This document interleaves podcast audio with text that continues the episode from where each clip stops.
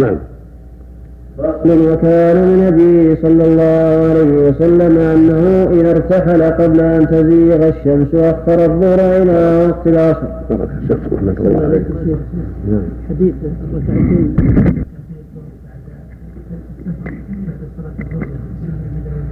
نعم.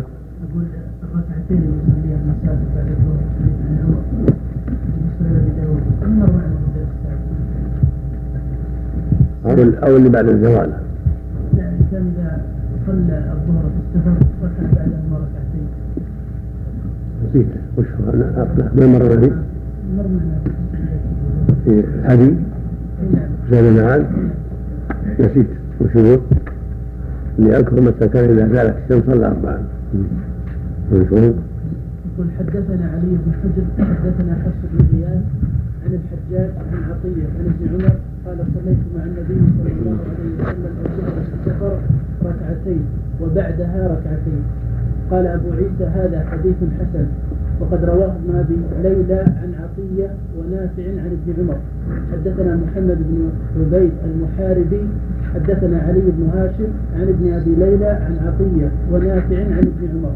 قال صليت مع النبي صلى الله عليه وسلم في الحضر والسفر فصليت معه في الحضر الظهر أربعا وبعدها ركعتين.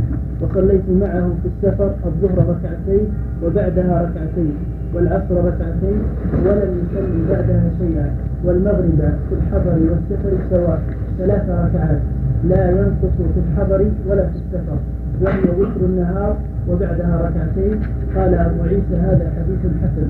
سمعت محمدا يقول ما روى ابن أبي ليلى حديثا أعجب إلي من هذا ولا أروي عنه شيئا. هذا ضعيف. ولو حسنه الترمذي لأمرين الأمر الأول أن أبي ليلى ضعيف سيء الحفظ. والسند الأول فيه الحجاج بن عفات وعطية ضعيف ضعفاء وأيضا مخالف للأحاديث الصحيحة. التي رواها ابن عمر وغيره أنه ما كان يزيد في السفر ركعتين. نفس عمر في الصحيحين هو يقول ما صلى النبي بعد الركعة بعدها شيء. كان يصلي ركعتين ولا يصلي بعدها, شيئا ولا قبلها شيئا. ويقول لو كنت مختلفا لا أتممت. هكذا في الصحيحين من حديث ابن عمر. هذا غلط عن ابن عمر. غلط من أبي ليلى ومن الحجاج وعطيه ليس لا لا يعد شيء. لا يلتفت إليه. صواب انها لا يصلي بعدها شيء. هذا الأفضل. قوله سمعت محمد يعني البخاري الشيخ نعم. لو صلى الفريضة إلى غير القبلة جاهلا وبعد انتهى من الصلاة جاء واحد وقال له وهو مجتهد مجتهد في البرية الصحراء؟ نعم نعم. لا لا يعيد. نعم. مثل ما صلى المسلمون في مسجد قباء بعدما فرض فرض الصلاة قبل أن يعلم اجتهاد ما في شيء. نعم. ليس عليه إعادة. ليس عليه هذا لكن لو نبه فيها استدار نعم. نعم. الله الرحمن الرحيم. الحمد لله رب العالمين والصلاة والسلام على نبينا محمد وعلى آله وصحبه أجمعين. ضمن المشهور هذا محمد ولده. اللي يروي عن نافع وعن عطية هذا محمد بن عبد الرحمن بن هو هو ضعيف. أما أبو عبد الرحمن هو إمام رجال الشيخين. وهذا هو عيسى ثقة إمام. لكن محمد بس خاصة محمد بن عبد الرحمن هو المذكور في هذا. نعم. نعم. قال النسائي رحمه الله تعالى باب الدعاء في الوتر. أخبرنا قتيبة قال حدثنا أبو الأحوص عن أبي إسحاق عن بريد عن أبي الجوزاء قال قال الحسن رضي الله عنه. هذا في شاب هذا تلك مرة في الهدي هذه قال. الله طلبت شيخ الحديث كان يصلي ركعتين هذا الظهر الشمس. ها؟ قبل الظهر. هذا هذا اللي يذكر بعد قبل. إلا بعد الظهر مرتين. كان ابن القيم ولم اراه ترك ركعتين عند زيغ الشمس قبل قبل الظهر. هذا الظهر أي نعم. قال ان تركها قد صلى غيره نعم. المطلوب وفي الباب عن ابن عمر عند الترمذي وحسنه. ولم يسق إسناده. المطلوب هذا بس اسناد اللي عند الترمذي. ولا متنه ما ولا مثل ما ساق شيء. قبل قبل التلميذ قال كلمة الحديث قبل كلمة شطر شطر. وأما ما رواه أبو داود. وأما ما رواه أبو داود والترمذي في السنن من حديث الليث عن صفوان بن سليم عن أبي بسرة الغفاري عن البراء بن عازب قال سافرت مع رسول الله صلى الله عليه وسلم ثمانية عشر سفرا فلم أره ترك ركعتين عند زيغ الشمس قبل الظهر. قال الترمذي هذا حديث غريب. قال وسألت محمدا عنه فلم يعرفه. إلا من حديث الليث بن سعد ولم يعرف اسم أبي بشرة ورآه حسنا. وبشرة بالباء الموحدة المضمومة وسكون السين المهملة وأما حديث عائشة رضي الله عنها أن النبي صلى الله عليه وسلم كان لا يدع أربعا قبل الظهر وركعتين بعدها رواه البخاري في صحيحه ولكنه ليس بصريح في فعله ذلك في السفر ولعلها أخبرت عن أكثر أحواله وهو الإقامة. والرجال أعلم بسفره من النساء. قد أخبر ابن عمر أنه لم يزد على ركعتين ولم يكن ابن عمر يصلي قبلها ولا بعدها شيئا والله أعلم. ما أشار من هذا. نعم. هذه فائدة عند الله جزاك الله خير. أبو فائدة نعم. نعم. الله أعلم. أن فهمت لعله يوهم واحد منكم. يمكن مرات مكان آخر. نعم. نعم. نعم. نعم.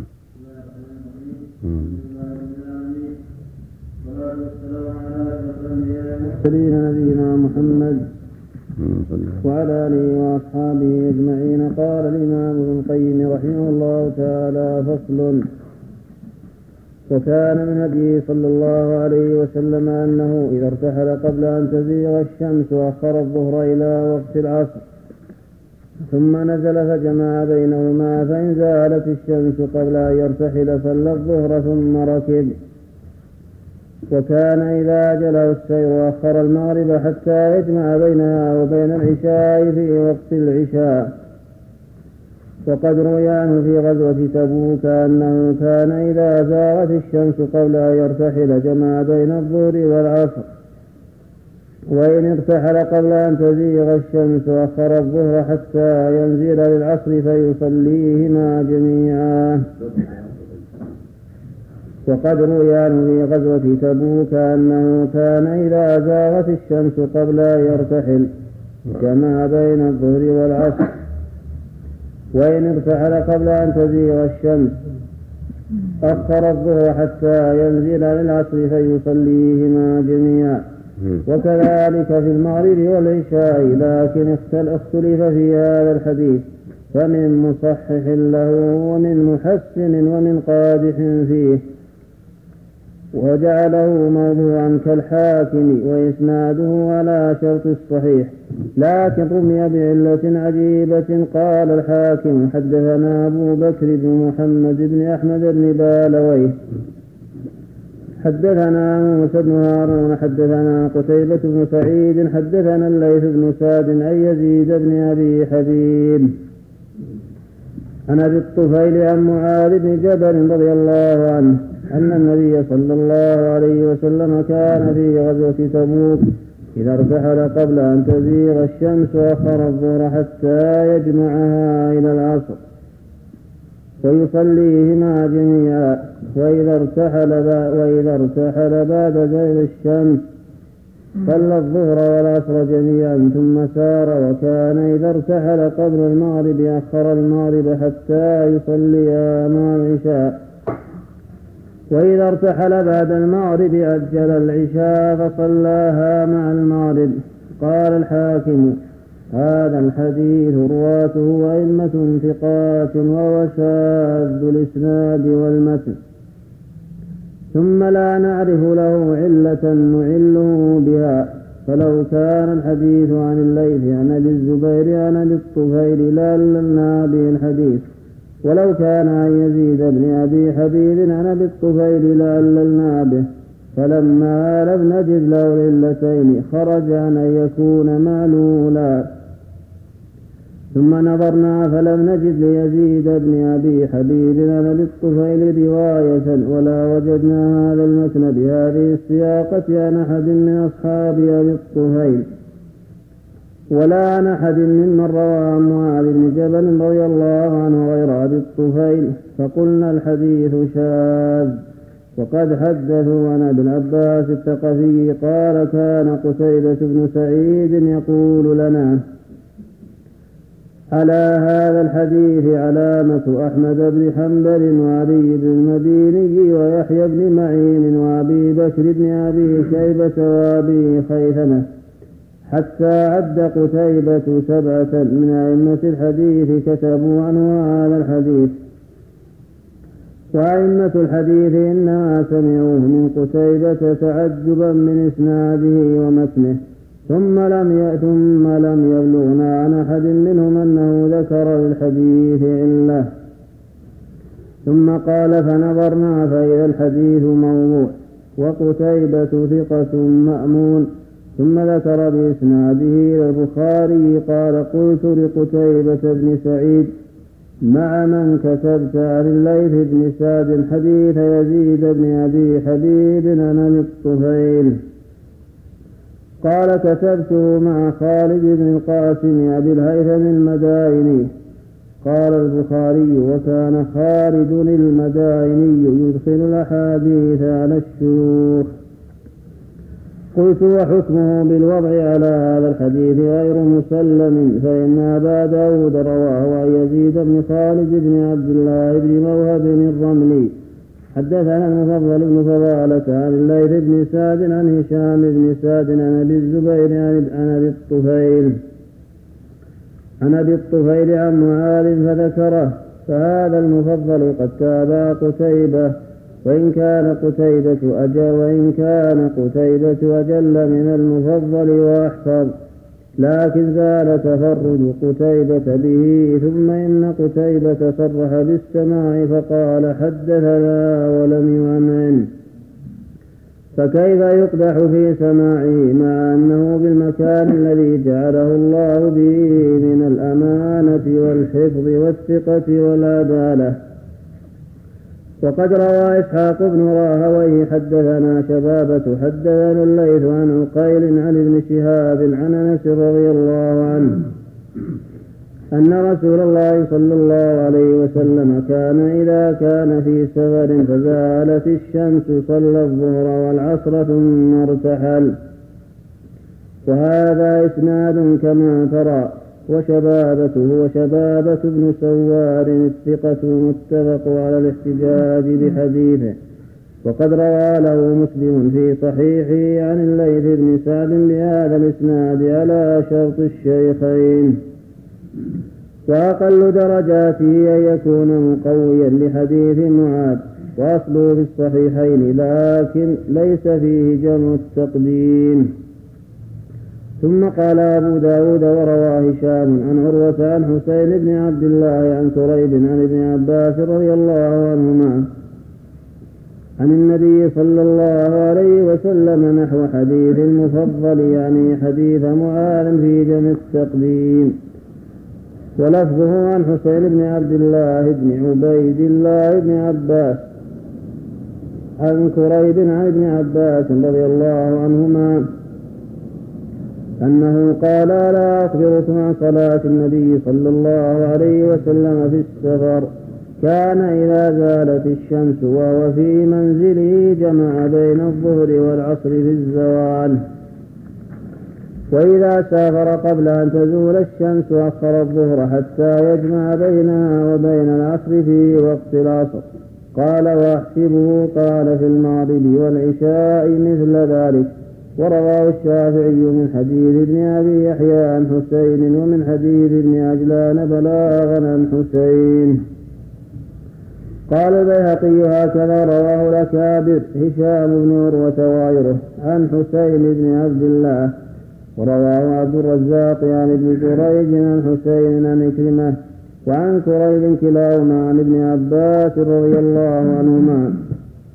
ورواه أيوب عن أبي قلابة رضي الله عنه عن ابن عباس رضي الله عنهما قال ولا لمه إلا مرفوعا وقال إسماعيل بن إسحاق حدثنا إسماعيل بن أبي إدريس قال حدثني أخي إسماعيل بن أبي أويس.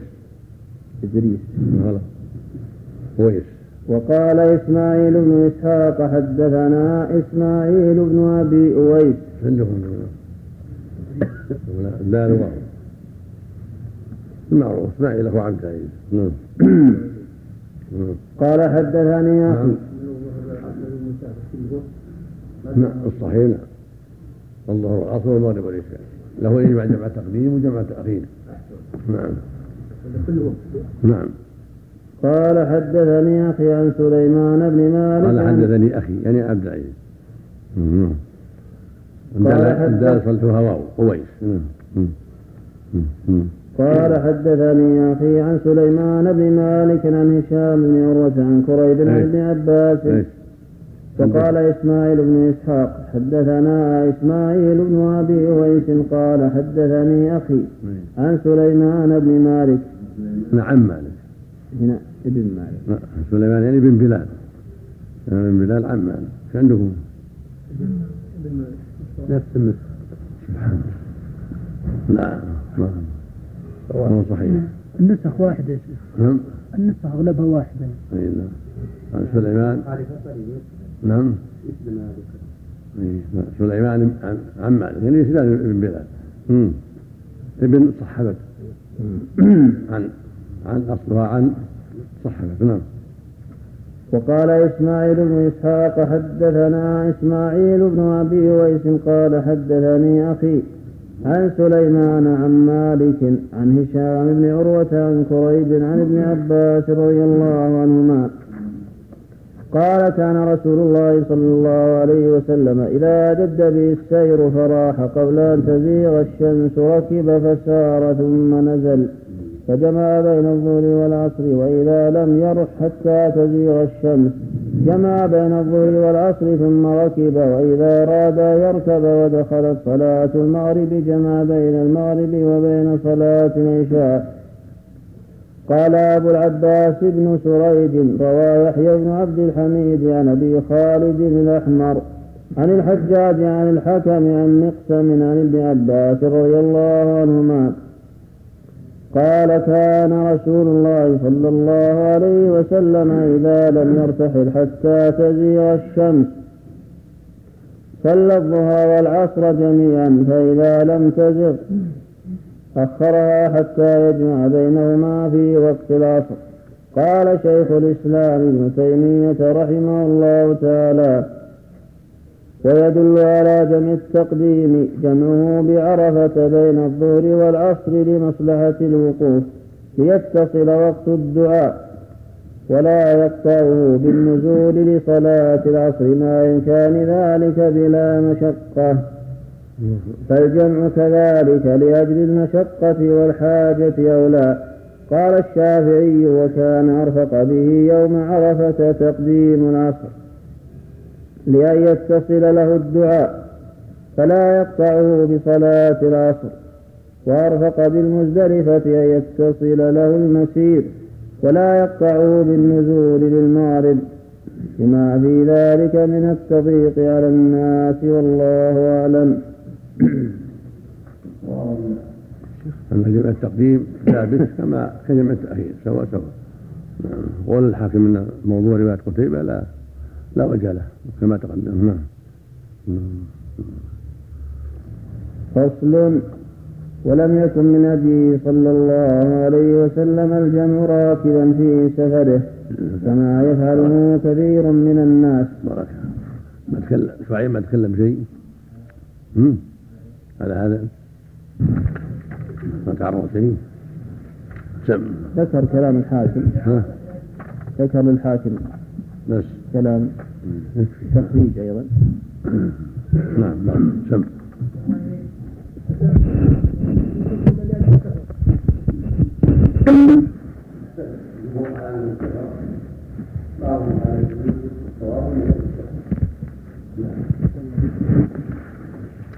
نعم. بسم الله الرحمن. نعم. بسم الله الرحمن الرحيم. الحمد لله رب العالمين والصلاة والسلام على أشرف الأنبياء والمرسلين نبينا محمد وعلى آله وأصحابه أجمعين. قال الإمام ابن القيم رحمه الله تعالى فصل ولم يكن من هديه صلى الله عليه وسلم الجمع راكبا في سفره كما يفعله كثير من الناس. ولم يكن من هديه صلى الله عليه وسلم الجمع راكبا في سفره كما يفعله كثير من الناس. راكبا كذا؟ أي نعم.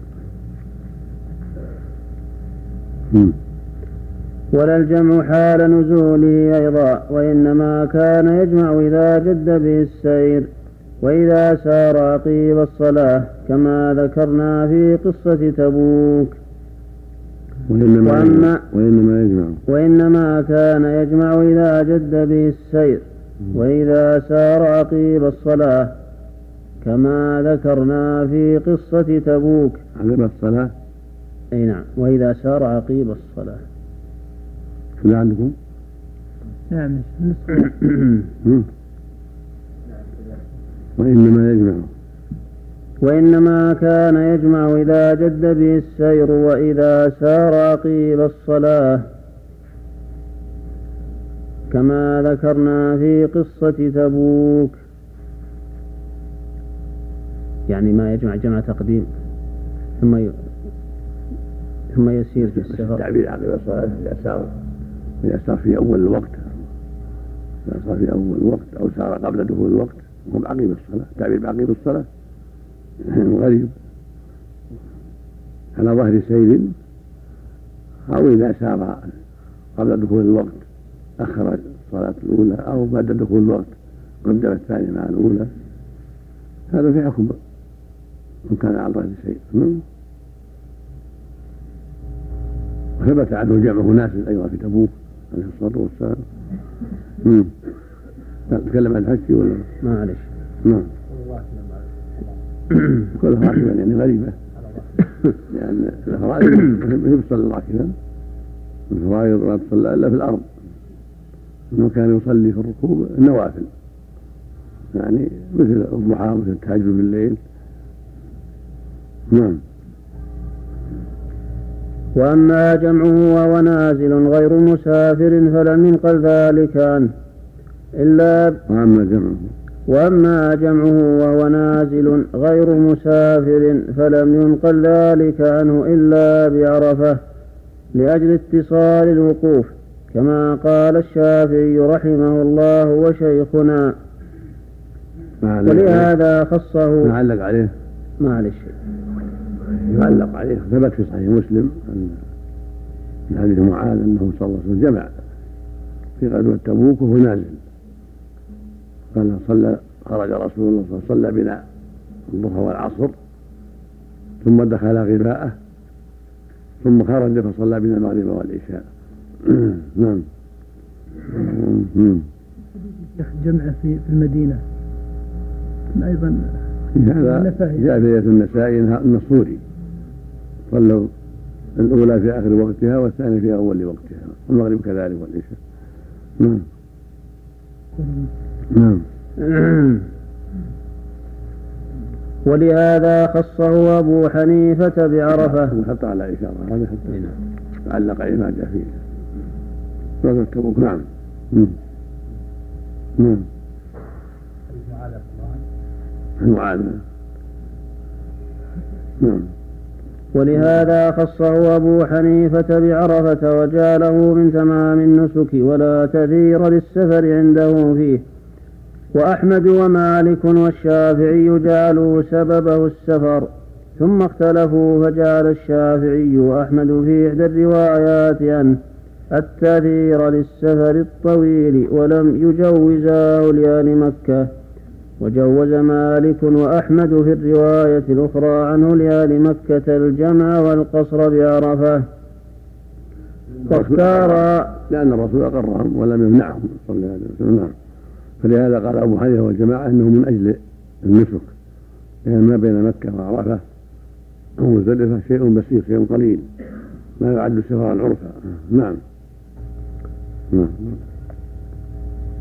واختارها شيخنا وأبو الخطاب في عباداته ثم طرد شيخنا هذا وجعله نعم. نعم. طرد. نعم. طرد. نعم. ثم طرد. ك- نعم. بدون تشديد. الظاهر نعم. ثم طرد شيخنا هذا. نعم نعم. كتاب الله في العبادات يعني فيما يتعلق بالصلاة والزكاة والصيام والحج في الأركان. نعم نعم. العبادات الخمس. نعم لا الخطابي. لا الرياض الخطاب نعم. ما أعلم عندكم مطبوع ولا هو مطبوع. نعم. نعم. بعد طبع. نعم. نعم. نعم. وجعله أصلا في جواز القصر والجمع في طويل السفر وقصيره كما هو مذهب كثير من السلف. وجعله مالك وأبو الخطاب مخصوصا بأهل مكة. ولم يحد صلى الله عليه وسلم لأمته مسافة محدودة للقصر والفطر. بل أطلق لهم ذلك في مطلق السفر في مطلق السفر والضرب في الأرض كما أطلق لهم التيمم في كل سفر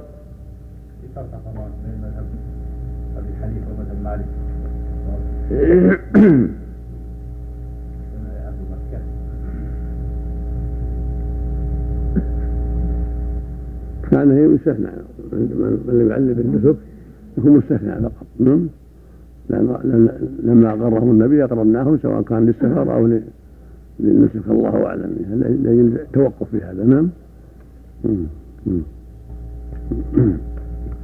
وأما ما يروان من التحديد باليوم أو اليومين أو الثلاثة فلم يصح عنه منها شيء البتة والله أعلم.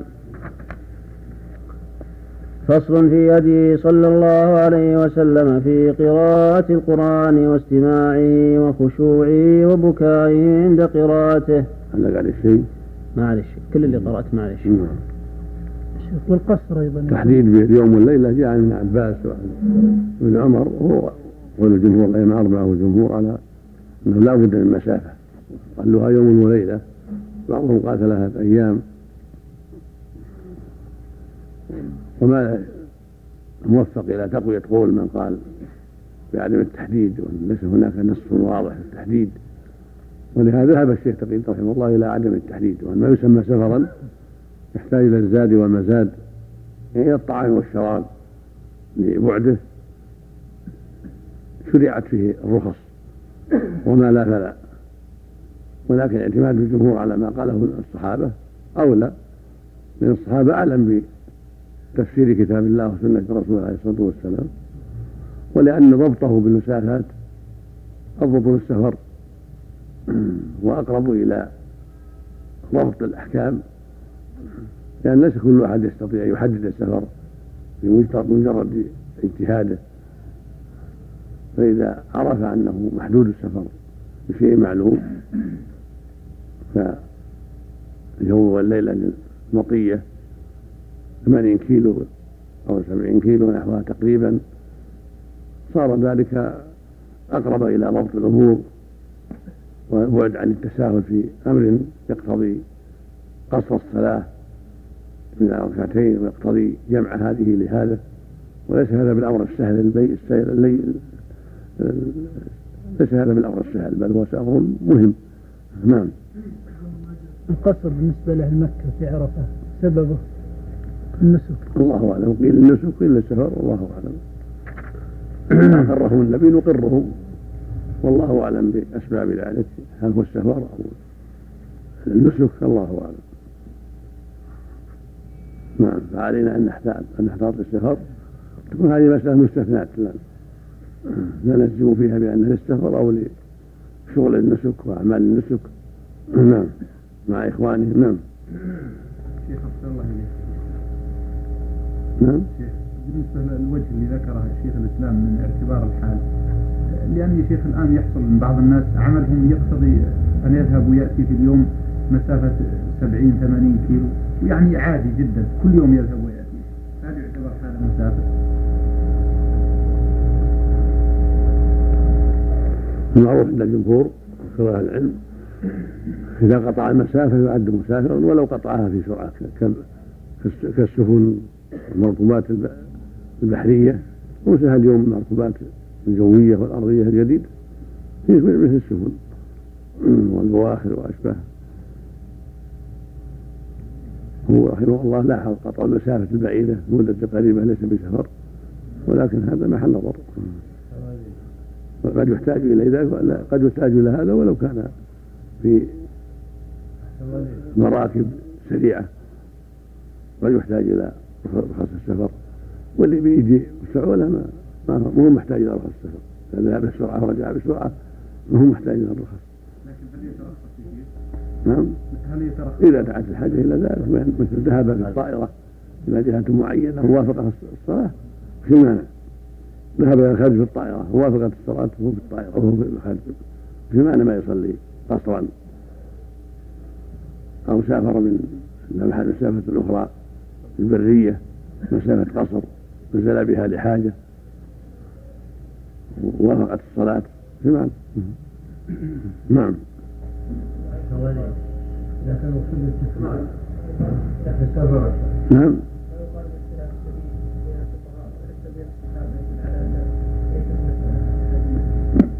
نعم.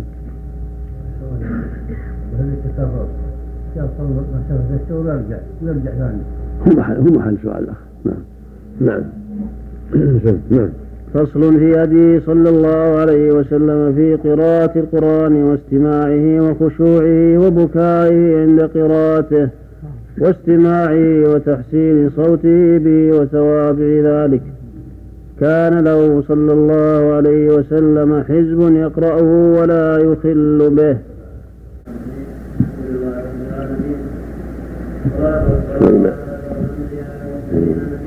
قال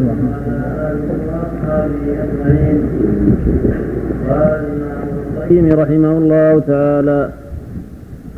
فصل في هديه صلى الله عليه وسلم في قراءة القرآن واستماعه وخشوعه وبكائه عند قراءته واستماعه وتحسين صوته به وتوابع ذلك. كان له صلى الله عليه وسلم حزب يقرأه ولا يخل به. وكانت قراءته ترتيلا لا هزا ولا عجلة بل قراءة مفسرة حرفا حرفا. وكان يقطع قراءته آية آية. وكان يمد عند حروف المد فيمد الرحمن ويمد الرحيم. وكان يستعيذ بالله من الشيطان الرجيم في أول قراءته. فيقول أعوذ بالله من الشيطان الرجيم. وربما كان يقول اللهم إني أعوذ بك من الشيطان الرجيم من همزه ونفخه ونفثه. وكان تعوده قبل القراءة. وكان يحب أن يسمع القرآن من غيره. فإذا قرأت القرآن تستعيذ بالله. يعني إذا أردت القراءة. مثل إذا دخل أحدهم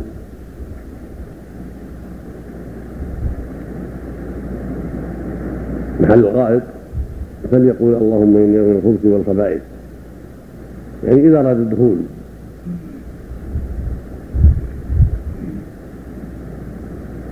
وكان صلى الله عليه وسلم يرتل قراءته ويقطعها ويقف على رؤوس الآية ولا يعجل ولا يتأخر كثيرا بل يوالي القراءة عليه الصلاة والسلام. حتى يفهمها السامع المستمع والمستفيد منها المستمع كما أخبرت عن ذلك أم سلمة وعائشة رضي الله تعالى عنهما.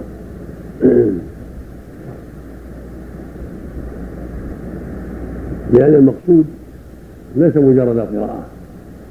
المقصود مع ذلك الفهم والتأمل والاستفادة والتعقل والتدبر. كتاب أنزلناه إليك مبارك ليدبروا آياته وليتذكر أولو الألباب. أفلا يتدبرون القرآن أم على قلوب أقفالها فلهذا كانت كانت قراءته عليه الصلاة والسلام قراءة متدبر متعقل يرتلها ولا يعجل فيها عليه الصلاة والسلام. نعم ويعطي الحروف حقها. نعم. وكان المد نعم يسمونها المد الطبيعي. نعم. وكان يحب أن يسمع القرآن من غيره. بسم الله الرحمن الرحيم. لا يعجل. نعم.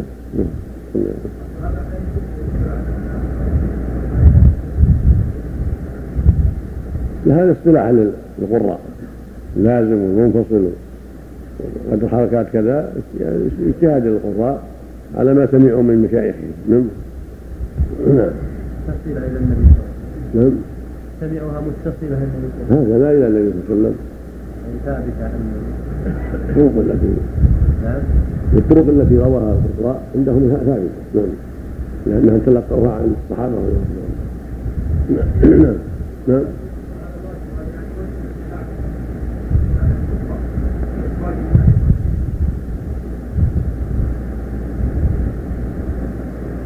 قد يحتمل هذا وقد يحتمل انهم ارادوا واجب الذي هو فرض يعني يأتم من تركه ولكن فيه نظر. والأقرب والله أعلم أن هذا من كمالات القراءة ومن سنن القراءة. فإن متى قرأها قراءة واضحة بينة ما يكون يعني فيها إثم. فالمدود التي فيها والتفخيم والترقيق والإدغام والإظهار فيما يظهر والله أعلم أنه من باب السنن. من باب الكمالات وليس من باب الفرائض التي يأثم من تركها. لأن يحصل مقصود القراءة بدون ذلك. نعم. فهو من باب من محسنات القراءة ومكملات القراءة. نعم. نعم. قول من أوجب نعم. تعلم التجويد نعم. من أوجب تعلم التجويد محل نظر. ومحل نظر. والجزري من لم يجوز القراءة فهو آثم. محل نظر. نعم. وكان يحب أن يسمع القرآن من غيره. وأمر عبد الله بن مسعود رضي الله عنه فقرأ عليه وهو يسمع. وخشع صلى الله عليه وسلم لسماع القرآن منه حتى ذرفت عيناه. وكان يقرأ القرآن قائما وقاعدا ومضطجعا ومتوضئا ومحدثا. ولم يكن يمنعه من تسهيله سبحانه وتعالى. القرآن يقرأ قائما وقائدا ومضطجعا وماشيا ومحدثا وعلى طهارة. ما يكون ما عدا الجنوب نعم ما عدا الجنوب فإنه يقف حتى يتطهر. نعم. ولم يكن يمنعه من قراءته إلا الجنابة. وكان صلى الله عليه نعم. وسلم يقرأ إذا ساغ التيمم مثل الصلاة الصلاة أعظم إذا ساغ التيمم ساغت القراءة كالصلاة من باب أولى. أما التيمم موجود ما ينفع نعم. لا يجوز. صحيح الجمهور لا يجوز. نعم. قطاعة المصحف أحسن الله تلحق به أو لا؟ يلحق به. جلد ملحق به. يعني ليس ورق فقط. نعم. لا خارجي منفصل مثل مثل مثل مثل القمشة الظاهرية الظرف الظاهري نعم.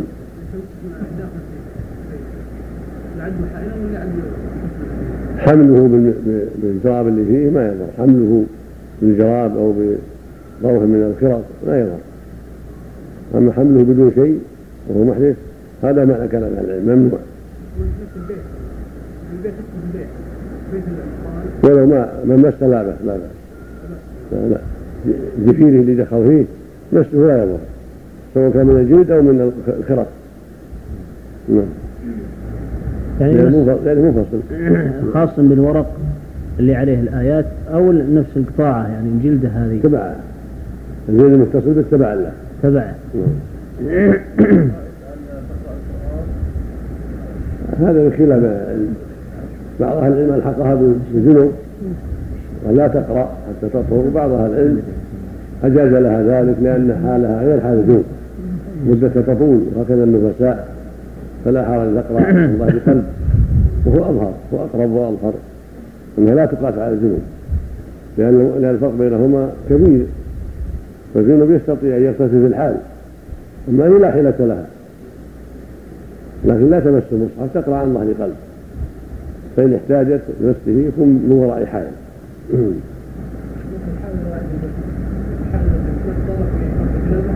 تغتسل من الجنابة إذا أرادت القراءة تغتسل من الجنابة. تغتسل من الجنابة إذا أرادت أرادت القراءة. صلى الله عليه وسلم يتغنى به. نعم.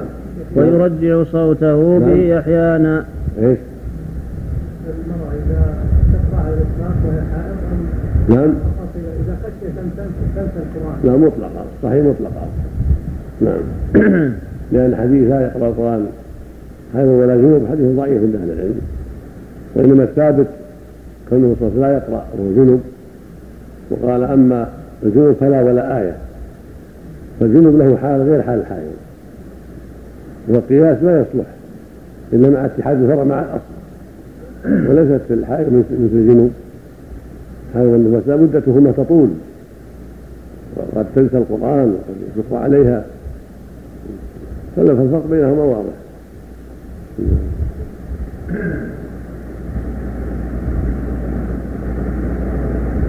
يقوي هذا أنه صلى الله عليه وسلم قال بحجة الوداع لعائشة افعلي ما يفعل الحاج غير أن لا تطلبي حتى حتى تطهري. في اللفظ الآخر الا تطلبي ولا تصلي حتى تطهري. ولم يقل لها ولا تقرأي. والمحرم قد يقرأ القرآن كما أنه يلبي ويذكر الله قد يقرأ.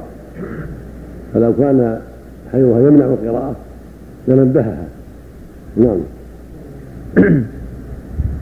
نعم. تسعى تمنع من النطفة تسعى نعم. نعم. مو ما لحق. نعم. له نعم.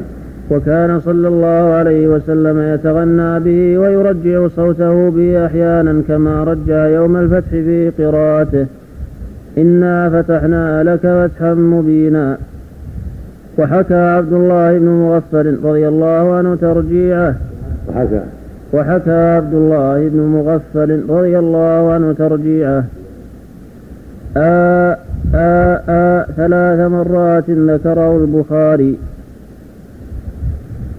كيف أحسن الله هذا؟ المد هذا. آ عن إنها يعني مجرد الرواية. قال رواه البخاري. من من الترجيع هو تكرار الآيات. أما قول آ لا التي حصل عند هزيز الراحلة غير الصوت بعض الشيء ولا الترجيع ما ما فيها آ آ فإنا فتحنا لك فتحا مبينا ما فيها آ فلعل هذا الشيء الذي وقع في الرواية شيء حصل له عند القراءة في حز الراحلة له في بعض الحالات حصل شيء يتعلق بآ غير القراءة المعروفة. أما القراءة إنها كانت مبينا يعني كرر الآيات وهو يقرأ عليه الصلاة والسلام والترجيع التكرار مثل ما في الأذان ترجع الشهادتين تكرارهما وكذلك رجع إلى المكان عاد إليه. رجع الكلام كرره. نعم. نعم. تكرار الآيات التي في مواعظ ما في ما في وكان لتحريك القلوب. نعم. نعم. نعم. تقول آه آه آه لم نعم. وإذا جمعت هذه الأحاديث إلى قوله زينوا القرآن بأصواتكم وقوله ليس منا من لم يتغن بالقرآن وقوله ما أذن الله لشيء كأذنه لنبي حسن الصوت يتغنى بالقرآن. علمت أن هذا الترجيع منه صلى الله عليه وسلم كان اختيارا لا اضطرارا لهز الناقة له. فإن هذا لو كان لأجل هز الناقة لما كان كان. علمت أن هذا الترجيع منه صلى الله عليه وسلم كان اختيارا لا اضطرارا لهز الناقة له. فإن هذا لو كان لأجل هز الناقة لما كان داخلا تحت الاختيار. فلم يكن عبد الله بن مغفر رضي الله عنه يحكيه ويفعله اختيارا ليؤتسى به.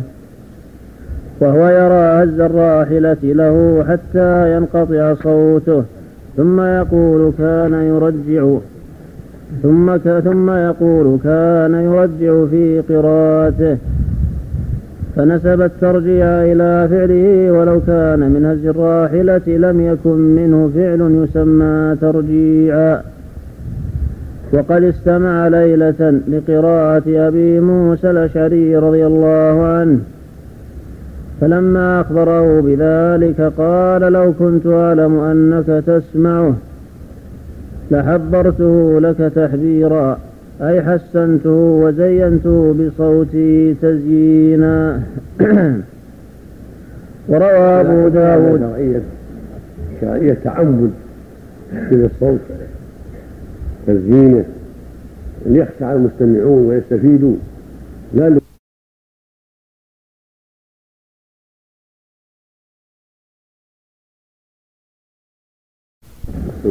نعم. وإذا جمعت هذه الأحاديث إلى قوله زينوا القرآن بأصواتكم. وقوله ليس منا من لم يتغن بالقرآن. وقوله ما أذن الله لشيء كأذنه لنبي حسن الصوت يتغنى بالقرآن. علمت أن هذا الترجيع منه صلى الله عليه وسلم كان اختيارا لا اضطرارا لهز الناقة له؟ فإن هذا لو كان لأجل هز الناقة لما كان كان. علمت أن هذا الترجيع منه صلى الله عليه وسلم كان اختيارا لا اضطرارا لهز الناقة له. فإن هذا لو كان لأجل هز الناقة لما كان داخلا تحت الاختيار. فلم يكن عبد الله بن مغفر رضي الله عنه يحكيه ويفعله اختيارا ليؤتسى به وهو يرى هز الراحلة له حتى ينقطع صوته ثم يقول كان يرجع ثم ثم يقول كان يرجع في قراءته فنسب الترجيع إلى فعله ولو كان من هز الراحلة لم يكن منه فعل يسمى ترجيعا. وقد استمع ليلة لقراءة أبي موسى الأشعري رضي الله عنه فلما أخبره بذلك قال لو كنت أعلم أنك تسمعه لحبرته لك تحبيرا أي حسنته وزينته بصوتي تزيينا. وروى أبو داود شرعية تعمد تحسين الصوت. تزيينه ليخشع المستمعون ويستفيدوا لا للرياء بل ليعالج قلوب المستمعين. ليخشعوا ويستفيدوا وترتاح أنفسهم للسماع ولهذا قال عليه الصلاة والسلام زينوا القرآن باصواتكم بالتخشع وتحسين الصوت والترتيل وعدم العجلة. لأن هذا يؤثر في القلوب. وهكذا ليس منا من يتغنى بالقرآن يجهر به يرفع صوته به محسن لصوته. حتى يؤثر في قلوب المستمعين وثبت في الصحيحين من حديث مسعود رضي الله تعالى عنه أن الرسول صلى الله عليه وسلم قال له ذات يوم اقرأ علي القرآن. فقال عبد الله كيف أقرأ عليك وعليك أنزل؟ قال إني أحب أن أسمعه من غيري. عليه الصلاة والسلام. فبدأ ابن مسعود سورة النساء حتى إذا وصل قوله تعالى فكيف إذا جئنا من كل أمة بشهيد؟ وجئنا بك على هؤلاء شهيدا. قال حسبك. قال فأخذت إليه فرفعت إليه فإذا عيناه تذرفان وتذكر موقف هذا موقف يوم القيامة ومجيئه يشهد على أمته فبكى عليه الصلاة والسلام لأن الهول عظيم نعم. فكيف إذا جئنا من كل أمة بشهيد؟ كانت الأنبياء تشهد على أممها يوم القيامة. وجئنا بك على هؤلاء شهيدا على أمته. وهذه أمة تشهد لتبليغ الأنبياء الماضين أيضا أنهم بلغوا بلغوا أممهم. أخذا من كتاب الله. زاد على كتاب الله. نعم. أن تتغلب القرآن ويسمعها محارمها ما أعلم ما أعلم بأس فيها. تحسين صوت البقرة ما عند محارمها. لكن الإشكال عند غير محارمها. هل تفعلها؟ أما عند غير المحارم فالأفضل الخفض كما قال العلماء في التلبية والقراءة خفض الصوت. لئلا يفتتن بها أحد. نعم. أما عند محارمها فلا مضاعف نعم. وقد روى وروى أبو داود في سننه عن عبد الجبار بن الورد قال سمعت ابن أبي مليكة يقول قال عبد الله بن يزيد بن أبي يزيد مر بنا أبو لبابة فاتبعناه حتى دخل بيته. وقد روى. وروى أبو داود في سننه عن عبد الجبار بن الورد قال سمعت ابن أبي مليكة يقول قال عبد الله بن أبي يزيد مر بنا أبو لبابة فاتبعناه حتى دخل بيته. فإذا رجل رث الهيئة فسمعته يقول سمعت رسول الله صلى الله عليه وسلم يقول ليس منا من لم يتغن بالقرآن. قال فقلت لابن أبي مليكة يا أبا محمد أرأيت إذا لم يكن حسن الصوت؟ قال يحسنه ما استطاع. قلت لا بد من كشف هذه المسألة وذكر اختلاف الناس فيها واحتجاج كل فريق وما لهم وعليهم في احتجاجهم. وذكر الصواب في ذلك بحول الله تبارك وتعالى ومعونته. فقالت طائفة تكره قراءة الألحان وممن نص على ذلك. نعم. الله المستعان. نعم.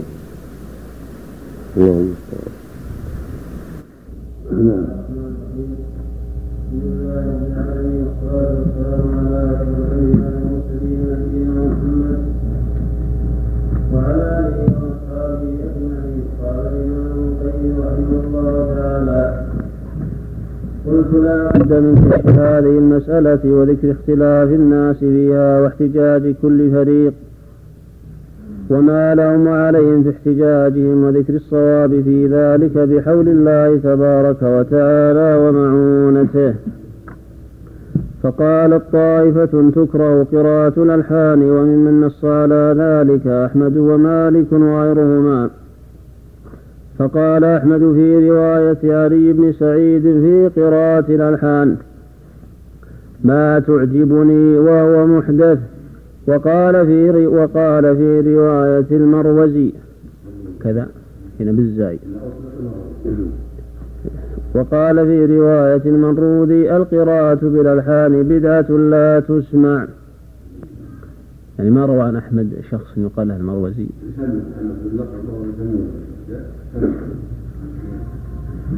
قصدي أنه روى عن أحمد أيضا.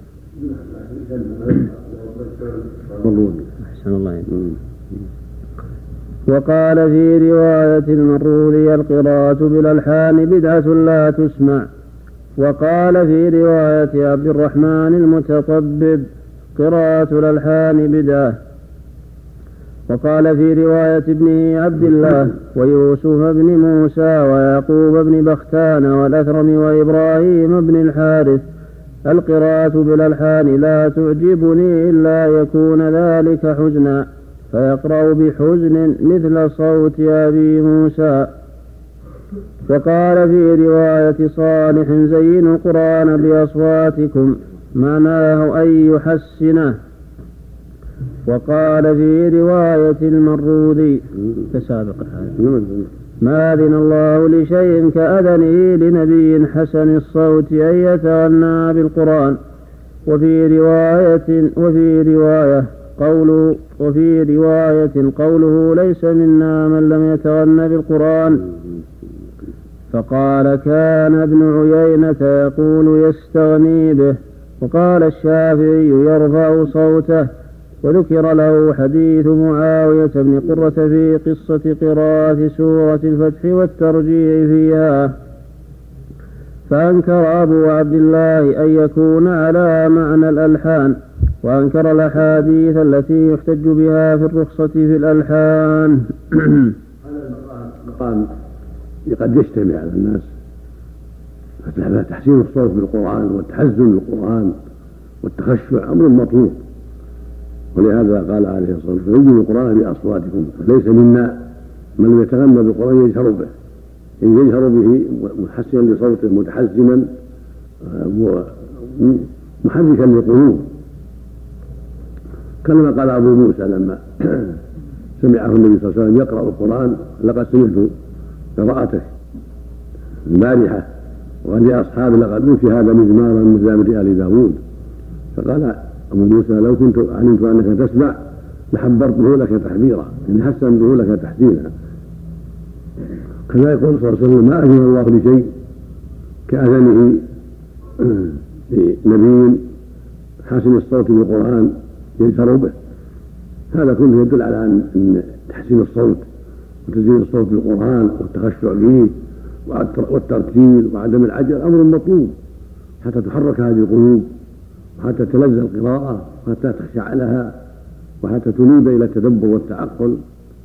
أما التلحين المكروه الذي قال فيه لا يعجبني أو قال إنه بدعة هذا هو الذي يتضمن الزيادات التي لا وجه لها والتنطيطات التي لا وجه لها. كما يفعل بعض القراء يعطي الكلمات زيادة والمدود زيادة ويوطط في قراءته تمطيطا زائدا حتى يزيل حلاوة القرآن. ويزيل لذة القرآن ويضيع الوقت في آية أو آيتين بغير حاجة إلى ما عمل بل زيادات مخالفة لقواعد التلاوة ومخالفة لما ينبغي المؤمن من التلاوة بالتحسين والتحسين والعناية بإخراج الحروف من محلها وإعطائها حقها. فما زاد على المطلوب هذا هو الذي كره أحمد وجماعة وقال فيه لا يعجبني وقال فيه إن بدعة لأنه زيادة لا وجه لها ولا حاجة إليها. وقد تخرج القرآن عن عن حقيقته وعن كونه كلام الله عز وجل وعن المعنى المطلوب منه.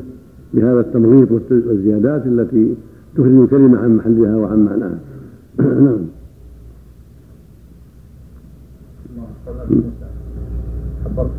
حسنته لك تحسين حتى يحصل به التلذذ زائدة. إذا حسن الإنسان صوته من أجل الناس من أجل ينتفعوا ويستفيدوا ويخشعوا ومن أجل الرياء من أجل ينفعهم يعني أن يحصل لهم الخشوع والتلذذ والإقبال على التلاوة والتدبر لها نعم نعم نعم نعم المقصود الإفادة نعم وروى ابن القاسم عن مالك أنه سئل عن الألحان في الصلاة فقال لا تعجبني. وقال إنما هو غناء يتغنون به ليأخذوا عليه الدراهم. وممن رويت عنه الكراهة أنس بن مالك وسعيد بن المسيب وسعيد بن جبير والقاسم بن محمد والحسن وابن سيرين وإبراهيم النخعي. وقال عبد الله بن يزيد العكبري سمعت رجلا يسأل أحمد ما تقول في القراءة بالألحان. فقال ما اسمك؟ قال محمد. قال يسرك أن يقال لك يا محمد ممدودا.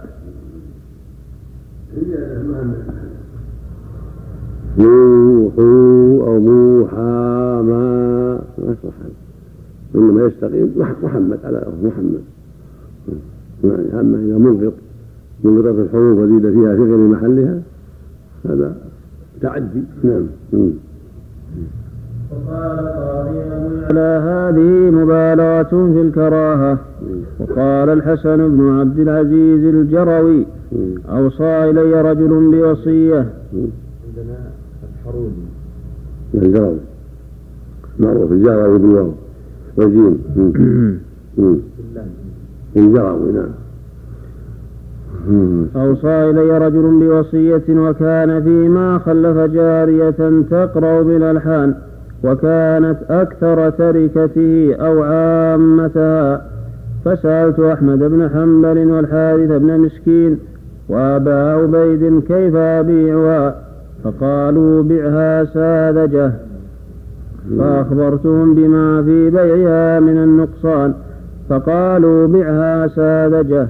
قال القاضي وإنما قالوا ذلك لأن سمع ذلك منها مكروه. فلا يجوز أن يعاوض عليه كالغناء قال ابن بطال وقالت طائفة التغني بالقرآن هو تحسين الصوت به. تغنيها بالقرآن بالغناء. إن كان إن كان لفظ الخبر زائد يعني. كان شيء زائد مثل ما تقدم. الحان زائده يعني. هذا شبهها بالغناء. نعم. والترجيع بقراءته قال والتغني بما شاء من الأصوات واللحون هو قول ابن المبارك والنضر بن شميل.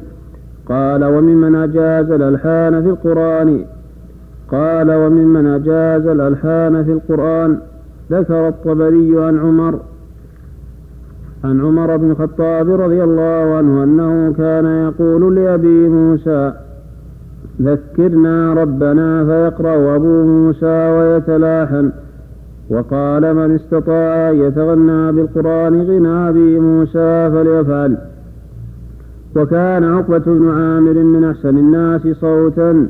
بالقرآن فقال له عمر اعرض علي سورة كذا فعرض عليه فبكى عمر. وقال ما كنت أظن أنها نزلت. قال وأجازه ابن عباس وابن مسعود وروي عن عطاء بن أبي رباح. قال هذا لا يخالف الأول إنما تقع المخالفات في ظن بعض الناس الذي قاله عمر وفعله أبو موسى هو في الحقيقة التلحين المباح التلحين بمعنى تحزين وتحسين الصوت الذي يحصل به خشوع القلب وتلذذ حتى كأنه لم يسمع الصورة قبل ذلك يسمعها قبل ذلك يعني بسبب حسن صوته بقراءتها وتلاوته لها وقوفه عند المواقف وإعطاء الحرف حقه والمد حقه فليس مخالفا لما تقدم. فمن قال بكراهة الألحان كراهة هي الألحان التي تخرج الكلمات عن مواضعها ومن أحب ذلك فالمراد به التلحين الذي يحصل به ترقيق الصوت وتحسينه وتزيينه وإعطاء الحروف حقوقها من غير عجلة بل مع الركود والترتيب والوقوف عند رؤوس الآية لتخشع القلوب. الله يجوز تسمى قراءة المرأة من الرجال الأجانب؟ لا كما في محذور إذا سمعها ولا فيه ما يتأثر بها من جهة نفسه لا بأس. مثل ما يسمع كلامها واستفتاءها وخصومتها. أما إذا كان يخشى فتنة لا يستمع لها. مثل ما تعلم على معلم أو على معلمة. لكن إذا كان يخشى استحب العلماء خفض الصوت كالتلبية وأشباهها نعم. عند الأجانب. لكن التعليم غير سماع القرآن شيء آخر. قال وكان عبد الرحمن بن الأسود بن يزيد يتتبع الصوت الحسن في المساجد في شهر رمضان. وذكر الطحاوي عن أبي حنيفة وأصحابه أنهم كانوا يستمعون القرآن بالألحان. وقال محمد بن عبد الحكم رأيت أبي والشافعي ويوسف بن عمر يستمعون القرآن بالألحان وهذا اختيار ابن جرير الطبري. قال المجوزون واللفظ لابن جرير الدليل على أن معنى الحديث تحسين الصوت والغناء المعقول. سم. مجوزون. أي نعم. عندهم مجوزون أي نعم. قال المجوزون واللفظ لابن جرير الدليل على أن معنى الحديث تحسين الصوت والغناء المعقول الذي هو تحزين القارئ سامع قراءته. كما أن الغناء بالشعر هو الغناء المعقول الذي يطرب سامعه. ما روى سفيان عن الزهري عن أبي سلمة عن أبي هريرة رضي الله عنه أن النبي صلى الله عليه وسلم قال ما أذن الله لشيء ما أذن لنبي حسن الترنم بالقرآن. ومعقول عند ذوي الحجى أن الترنم لا يكون إلا بالصوت إذا حسنه المترنم وطرب به. وروي في هذا الحديث ما أذن الله لشيء ما أذن لنبي حسن الصوت يتغنى بالقرآن يجهر به. قال الطبري وهذا الحديث من أبين البيان أن ذلك كما قلنا. قال ولو كان كما قال ابن عيينة يعني يستاني به عن غيره لم يكن لذكر حسن الصوت والجهر به معنى. والمعروف في كلام العرب أن التغني إنما هو الغناء الذي هو الذي هو حسن الصوت بالترجيع. قال الشاعر تغنى بالشعر إما كنت قائله إن الغناء لهذا الشعر مضمار. قال وأما ادعاء الزاعم أن تغنيت بمعنى استغنيت فاش في كلام العرب. فلم نعلم أحدا قال به من أهل العلم. فلم نعلم أحدا قال به من أهل العلم بكلام العرب. وأما احتجاجه لتصحيح قوله بقول العشاء وكنت امرأ زمنا بالعراق عفيف المناخ طويل التغن وزعم أنه أراد بقوله طويل التغن طويل الاستغناء فإنه غلط منه.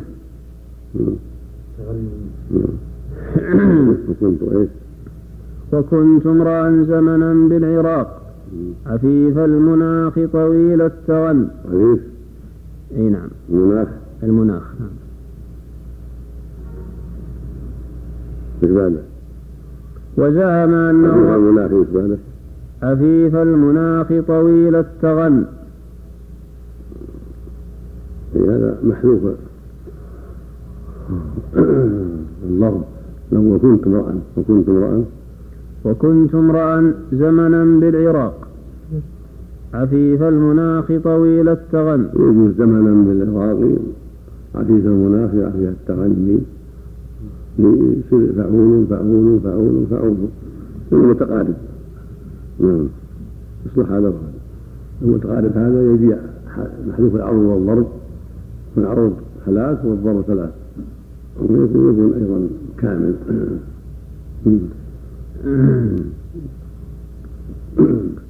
وزعم أنه أراد بقوله. ومن سوى عجبا كيف يعصى الإله أم كيف يجحده الجاحد وفي كل شيء له آية تدل على أنه واحد. هذا من المحلوب المتقارب المحلوب. العرض والضرب نعم. وزعم أنه أراد بقوله طويل التغني طويل الاستغناء فإنه غلط منه. وإنما عن الأعشاب التغني في هذا الموضع الإقامة من قول العرب. غني فلان بمكان كذا إذا قام به. ومنه قوله تعالى كأن لم يغنوا فيها واستشهاده بقول الآخر كلانا غني عن أخيه حياته ونحن إذا متنا أشد تغانيا فإنه إغفال منه ذلك لأن التغاني تفاعل من تغنى. إذا استغنى كل واحد منهما عن صاحبه كما يقال تضارب الرجلان إذا ضرب كل منهما صاحبه. وتشاتما وتقاتلا. ومن قال هذا في فعل اثنين لم يجز أن يقول مثله في فعل الواحد فيقول تغانى زيد وتضارب عمرو وذلك غير جائز. وذلك غير جائز أن يقول تغنى زيد بمعنى استغنى إلا يريد به قائله أنه أظهر الاستغناء وهو غير مستغن. كما يقال تجلد فلان إذا ظهر جلدا من نفسه وهو غير جليد وتشجع وتكرم فإن وجه موجه التغني بالقرآن إلى هذا المعنى على بعده. على بعده من مفهوم كلام العرب كانت المصيبة في خطئه في ذلك أعظم. لأنه يوجب على من تأوله أن يكون الله تعالى ذكره لم يأذن لنبيه أن يستغني بالقرآن وإنما أذن له أن يظهر من نفسه لنفسه خلاف ما هو به من الحال وذلك لا يخفى فساده. قال ومما يبين فساد تأويل ابن عينة أيضا الاستغناء عن الناس بالقرآن من المحال أن يوصف أحد به أنه أنه يؤذن له فيه أو لا يؤذن. إلا يكون الإذن عند ابن عيينة بمعنى الإذن الذي هو إطلاق وإباحة.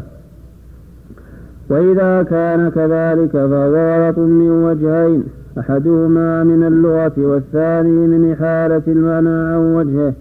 أما اللغة فإن الإذن مصدر قوله أذن فلان بكلام فلان. فهو يأذن له إذا استمع له وأنصت.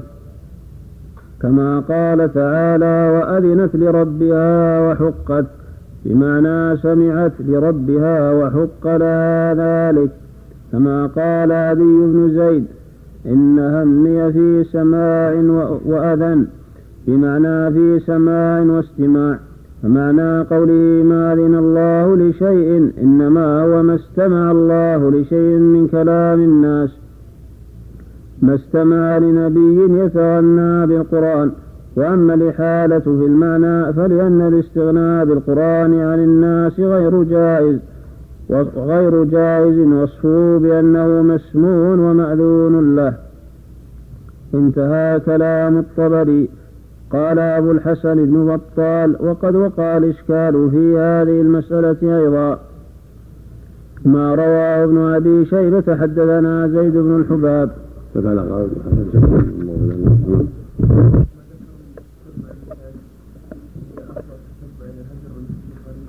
نعم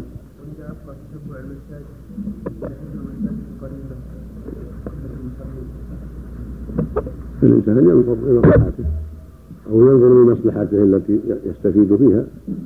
ما دام المسجد تقام فيه الصلاة لا ينظر ينظر لمصلحته. بعض أهل العلم كره أن يترك المسجد حوله إذا كان تتعطل فيه ولكن الغالب ما تتعطل القراءة ولا تعطل الصلاة فيه. أما لو كان يتعطل المسجد هذا محل نظر إذا كان لا يتعطل الصلاة مقامة ولكنه يلتمس إماما يخشع لقراءته ويستفيد من قراءته فلا حرج في ذلك ولو كان بعيدا عن محله. لأن المقصود الفائدة في دينه. نعم. بسم الله الرحمن الرحيم. الحمد لله رب العالمين والصلاة والسلام على أشرف الأنبياء والمرسلين نبينا محمد وعلى آله وأصحابه أجمعين. قال الإمام ابن القيم رحمه الله تعالى قال أبو الحسن بن بطال وقد وقع الإشكال في هذه المسألة أيضا بما رواه ابن أبي شيبة حدثنا زيد بن الحباب. قال حدثني موسى بن علي بن قال حدثني موسى بن علي بن رباح عن أبيه عن عقبة بن عامر رضي الله عنه قال قال رسول الله صلى الله عليه وسلم تعلموا القرآن وتغنوا به واكتبوه فوالذي نفسي بيده لهو أشد تفصيا من المخاض من العقل. قال وذكر عمر بن شبة قال ذكر لأبي عاصم النبيل تأويل ابن عيينة في قوله يتغنى بالقرآن يستغني به. فقال لم يصنع ابن عيينة شيئا. حدثنا ابن جريج عن عطاء عن عبيد بن عمير.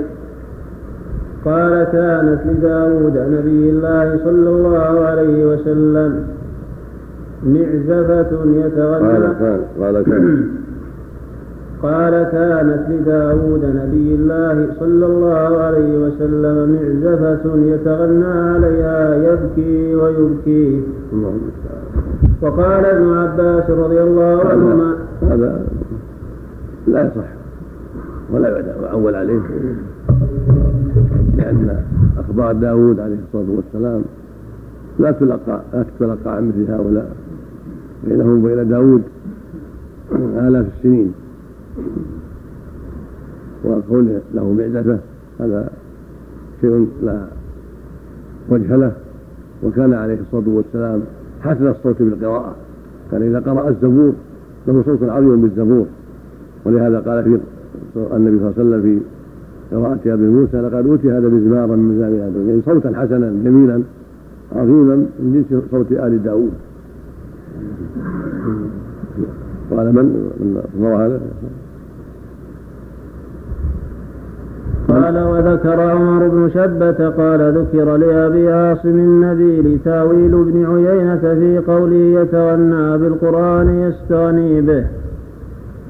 فقال لم يصنع ابن عيينة شيئا. حدثنا ابن جريج عن عطاء عن عبيد بن عمير.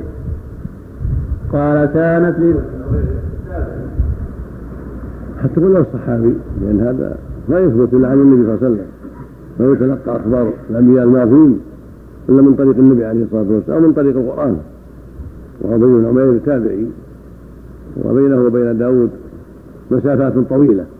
فلا يلتفت إليه. ينبغي يعلق عليه. نعم. ما علق عليه شعيب. معلش نعم. أما السند لا بأس به عن عبيد وهو بشبة ثقة وأبو عاصم ثقة.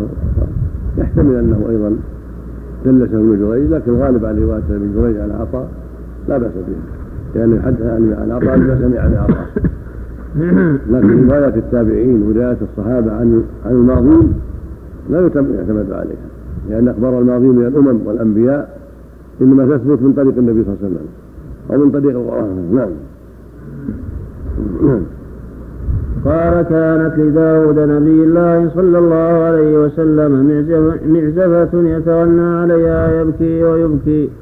وقال ابن عباس رضي الله عنهما إنه كان يقرأ الزبور بسبعين لحنا تكون فيهن ويقرأ قراءة يقرب منها الجموع. وسئل الشافعي رحمه الله عن تأويل ابن عيينة فقال نحن أعلم بهذا. لو أراد به الاستغناء لقال من لم يستغن بالقرآن ولكن لما قال يتغنى بالقرآن علمنا أنه أراد به التغني. قالوا ولأن تزيينه وتحسين الصوت به والتطريب بقراءته أوقع في النفوس وأدعى إلى الاستماع والإصغاء إليه ففيه تنفيذ للفظه إلى الأسماع ومعانيه إلى القلوب وذلك عون على المقصود وهو بمنزلة الحلاوة التي تجعل في الدواء لتنفذه إلى موضع الداء. وبمنزلة الأفاويه والطيب الذي يجعل في الطعام لتكون الطبيعة أدعى له قبولا. وبمنزلة الطيب والتحلي وتجمل المرأة لبالها ليكون أدعى إلى مقاصد النكاح. قالوا ولا بد للنفس من طرب واشتياق إلى الغناء. فعوضت عن طرب الغناء بطرب القرآن. كما عوضت عن كل محرم ومكروه بما هو خير لها منه. وكما عوضت عن الاستقسام بالأزلام بالإستخارة التي هي محو التوحيد التي هي محو التوحيد والتوكل وعن السفاح بالنكاح وعن القمار بالمراهنة بالنصار وسباق الخيل وعن السماع الشيطاني بالسماع الرحماني القرآني ونظائره كثيرة جدا. قالوا والمحرم لا بد أن يشتمل على مفسد. عوض عباده ما يغنيهم عنه.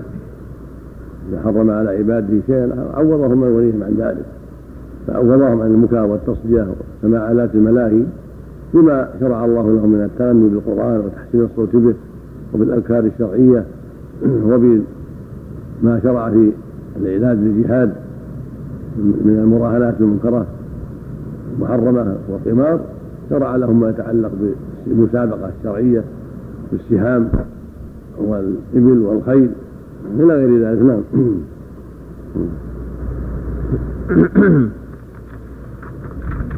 قالوا والمحرم لا بد أن يشتمل على مفسدة راجحة أو خالصة وقراءة التطريب والألحان لا تتضمن شيئا من ذلك. فإنها لا تخرج الكلام عن وضعه ولا تحول بين السامع وبين فهمه. ولو كانت متضمنة لزيادة الحروف كما ظن المانع منها لأخرجت الكلمة عن موضعها وحالت بين السامع وبين فهمها. ولم يدر ما معناها والواقع بخلاف ذلك. قال القرآن التطريب به ما يتضمن زيادة. يأتي بكلمة على حالها والآيات على حالها من يبدو زيادة حروف ولكن بتحسين الصوت والتحزن والخشوع والبكاء.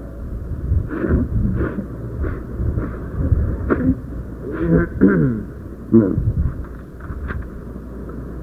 قالوا وهذا التطريب والتلحين أمر راجع إلى كيفية الأداء وتارة يكون سليقة وطبيعة. وتارة يكون تكلفا وتأملا. كيفيات الأداء لا تخرج الكلام عن وضع مفرداته بل هي صفات لصوت المؤدي جارية مجرى ترقيقه وتفخيمه وإمالته.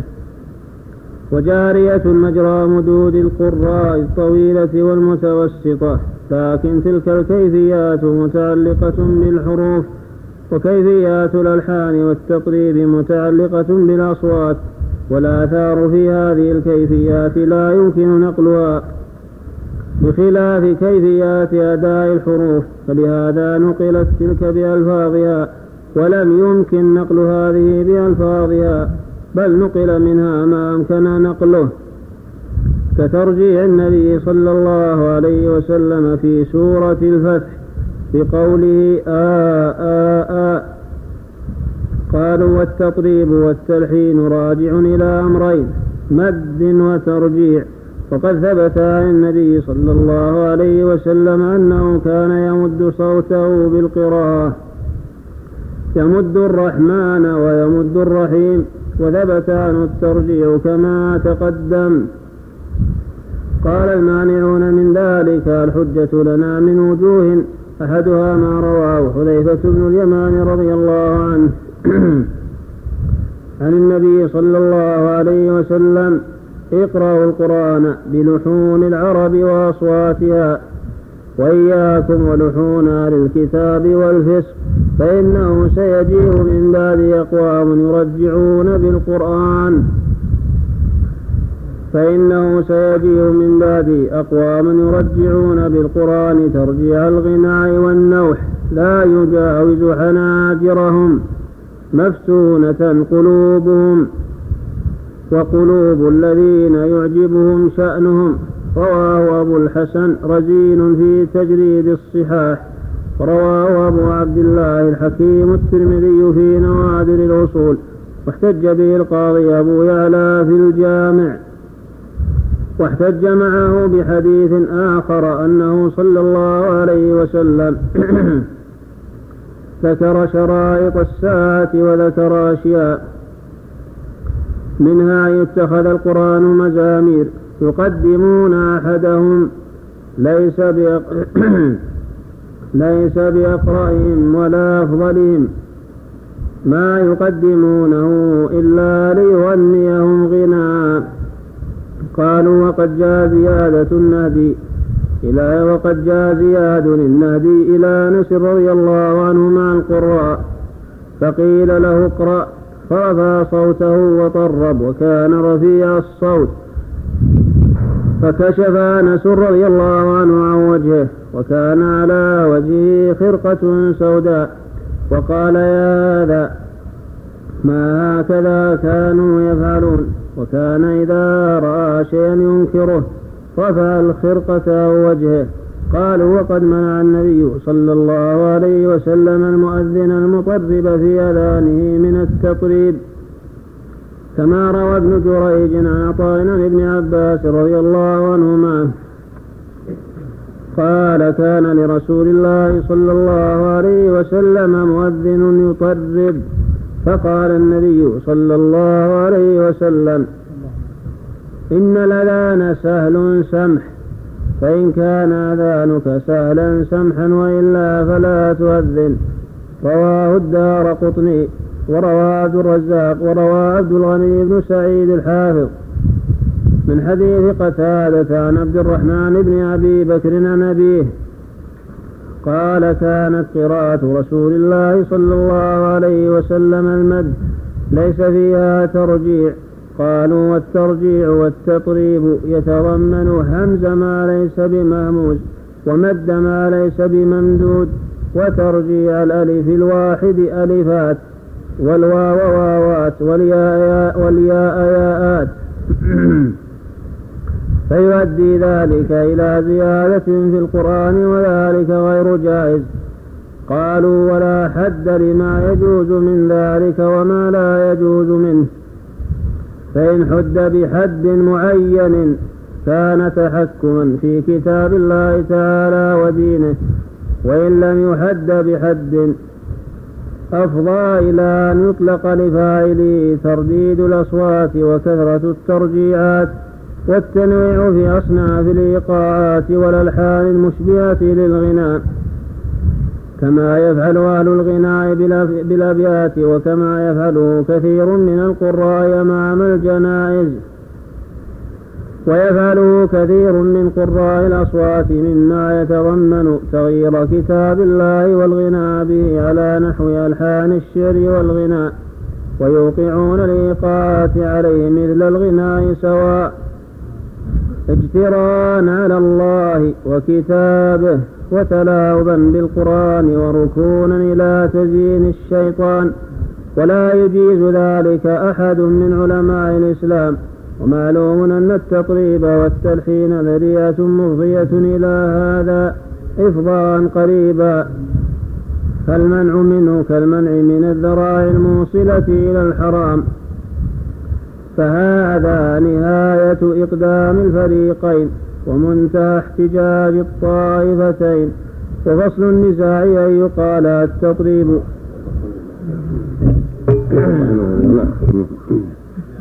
نعم إقدام. نهاية إقدام العقول عقال نعم إقدام مصدر أقدم نعم نعم يعني أدلتهم لو حمل على أقدام له وجه يعني تشبيه تشبيه البحث ومضيه البحث بالسير. لكن الأوقات المراد إقدام لأن المقام مقام إقدام الله. الله الترجيع يعني ظاهر تكرار المد ثلاث مرات. أقول ظاهر الترجيع يعني يظهر منه يكرر المد ثلاث مرات في كل مد يكرر. الترجيع تردد الكلمة أو الكلمات أو الآية. كان خاص بالمد يعني بالواو لا. يأتي بقية البحث. عند خلاصة. نعم نعم. الله. نعم. بسم الله الرحمن الرحيم.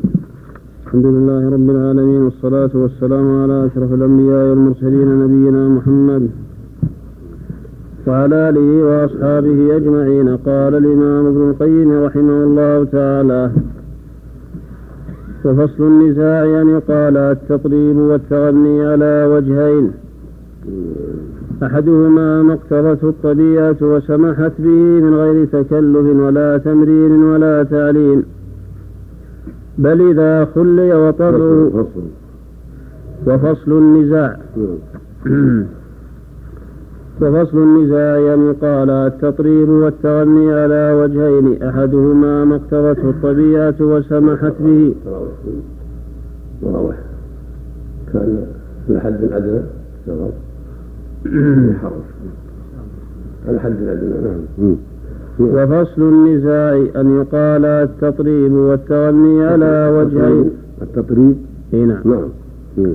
أحدهما ما اقتضته الطبيعة وسمحت به من غير تكلف ولا تمرين ولا تعليم. بل إذا خلي وطبعه واسترسلت طبيعته جاءت بذلك التطريب والتلحين. فذلك جائز.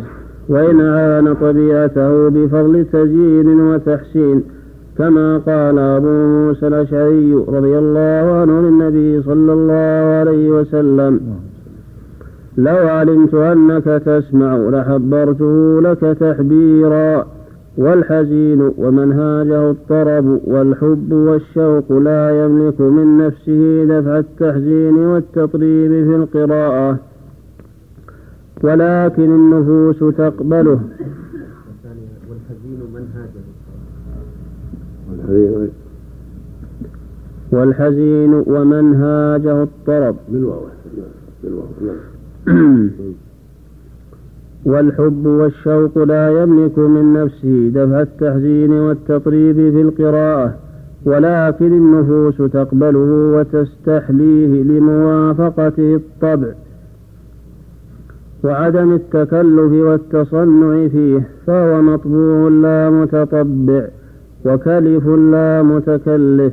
هذا هو الذي كان السلف يفعلونه ويستمعونه وهو التغني الممدوح المحمود وهو الذي يتأثر به التالي والسامع. وعلى هذا الوجه تحمل أدلة أرباب هذا القول كلها. الوجه الثاني ما كان. هذا واضح. لأن تحسين الصوت بالقراءة والتحسن في القراءة والتحذير القراءة حتى تخشع لها النفوس وحتى ترتاح لها القلوب وحتى يتأثر بها القارئ والمستمع. هذا هو المطلوب. مثل ما قال أبو موسى لما قال النبي صلى الله عليه وسلم سمعت لقراءتك. وقال للناس لقد أوتي هذا مزمارا من مزامر آل داوود قال لو كنت أعلم أنك تسمع لحبرته لك تحبيرا. حسنت لك تحسين أكثر يعني. وهكذا وليس منا وفي الحديث الصحيح. ليس منا من لم يتغنى بالقرآن يجهر به. الحديث ما أذن الله لشيء أذنه لنبي حسن الصوت بالقرآن يجهر به. كل هذا يدل على تحسين الصوت والعناية بالقراءة وإعطاء الحروف حقها. بغير رياء ولا سمعة ولا تكلف زائد يخرج الحروف عن معناها وعن حدها. هذا هو المطلوب وهذا هو المسنون أن يجتهد به المؤمن وأن يحسن صوته ويحذر حتى يخشع ويخشع لقراءته غيره. فأما الزيادات التي تسمى التلحين زيادات زائدة على القدر المشهور هذا هو اللي يكرهه السلف. نعم. الوجه الثاني ما كان من ذلك صناعة من الصنائع وليس في الطبع السماحة به بل لا يحصل إلا بتكلف وتصنع وتمرن كما يتعلم أصوات الغناء بأنواع الألحان البسيطة والمركبة على إيقاعات مخصوصة وأوزان مخترعة. لا تحصل إلا بالتعلم والتكلف. هذه هي التي كره السلف وعابوها وذموها ومنعوا القراءة بها وأنكروا على من قرأ بها. وأدلة أرباب هذا القول إنما تتناول هذا الوجه وبهذا التفصيل يزول الاشتباه ويتبين الصواب من غيره. وكل من له علم بأحوال السلف يعلم قطعا أنهم براء من القراءة بألحان الموسيقى من القراءة بألحان الموسيقى المتكلفة التي هي إيقاعات وحركات موزونة معدودة محدودة وأنهم أتقى لله من أن يقرأوا بها ويسوغوها ويعلم قطعا أنهم كانوا يقرؤون بالتحزين والتطريب.